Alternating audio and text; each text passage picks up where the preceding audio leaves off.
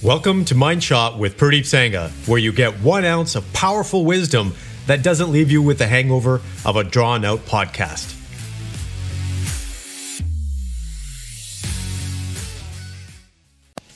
Good morning, complete men. Today's topic is about taking control of your calendar, particularly if you have an executive assistant or someone who you have put in charge of managing your calendar. And this is something that happens quite often in my conversations with executive men, C E Os, uh, even entrepreneurs, uh, leadership, uh, team members, a lot of people who have E As, executive assistants. And one of the questions when I get into, okay, what do you have going on this week that we need to focus on? Is it in line with your overall big goal? And the big goal is a breakthrough inspiring goal. I'll do an episode on that specifically here another time. But a lot of times I get the answer, well, let me take a look at my calendar, and they'll go through and you could see, if they're on Zoom, I can see the look on their face. Like there's a little bit of confusion. There's a little bit of I'm unsure about this. And I always get the same response when I ask, who manages your calendar?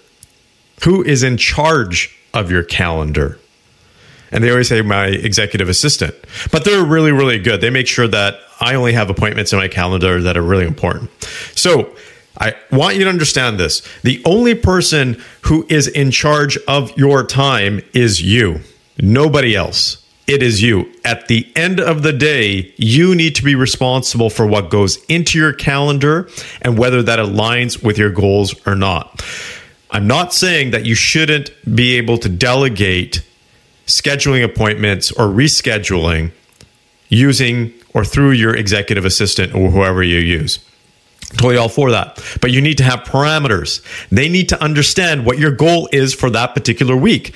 This becomes a big challenge because I see when executive assistants book meetings for people in advance, for their, for the, let's just say the C E O in advance, um, a month away. That appointment at that particular time in that particular week may not align with the goals of the C E O that particular week.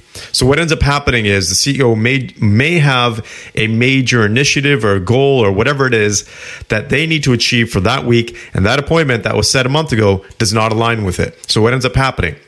It either screws up the momentum, takes them off track, or it has to be rescheduled. So what is the point of that? Nothing. So this is why it's very important that you have a very good relationship with your E A, that you have parameters set with your E A to know what your goal is for that particular week. And that may mean, or that means that you will have to sit down with your E A and say, for these weeks, th- this is what my uh, my priorities are. These are my goals. If you're not doing that, then you're not going to be aligned, because a lot of times people, the biggest challenge is people have meetings in their calendar that don't even align with their own goals. If you're an executive in a corporate world, you know more than anybody what I'm talking about, because everybody else has their priority put into your calendar. And that doesn't work. It doesn't work for you as an executive, a manager, or a business owner. That's a complete opposite of actually getting productivity and achieving your goals. So you, you either have parameters with your executive assistant. I always encourage that. Or secondly, you review your calendar one week in advance. So you know what needs to be changed, what needs to be shifted, what your E A needs to do to protect your time that week so it aligns with your goals. I am so, so adamant about this. I can't express this enough. In fact, I am a stickler for my own calendar. Even though I have an E A, I am very much a stickler because I want to make sure that my week is my week. It's not anybody else's week. If I'm there, I'm obviously there to help other people. I'm there to help other people achieve their goals. But if I can't achieve my own goals, I can't help anybody else achieve their goals. That's the ultimate thing you need to remember. So what is your mind shot for today?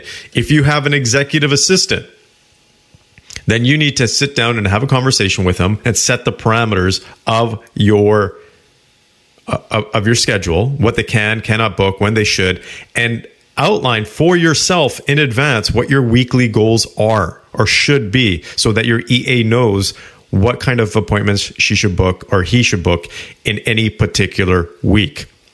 There you go. That's your mind shot. I challenge you to do that and see how it changes your productivity and your effectiveness towards achieving your biggest goals. I hope this helps, and I wish you the very best. Take care. Thank you for listening. And if you got value from this episode, please go to your favorite podcast platform and leave a review. Thank you and have a great day.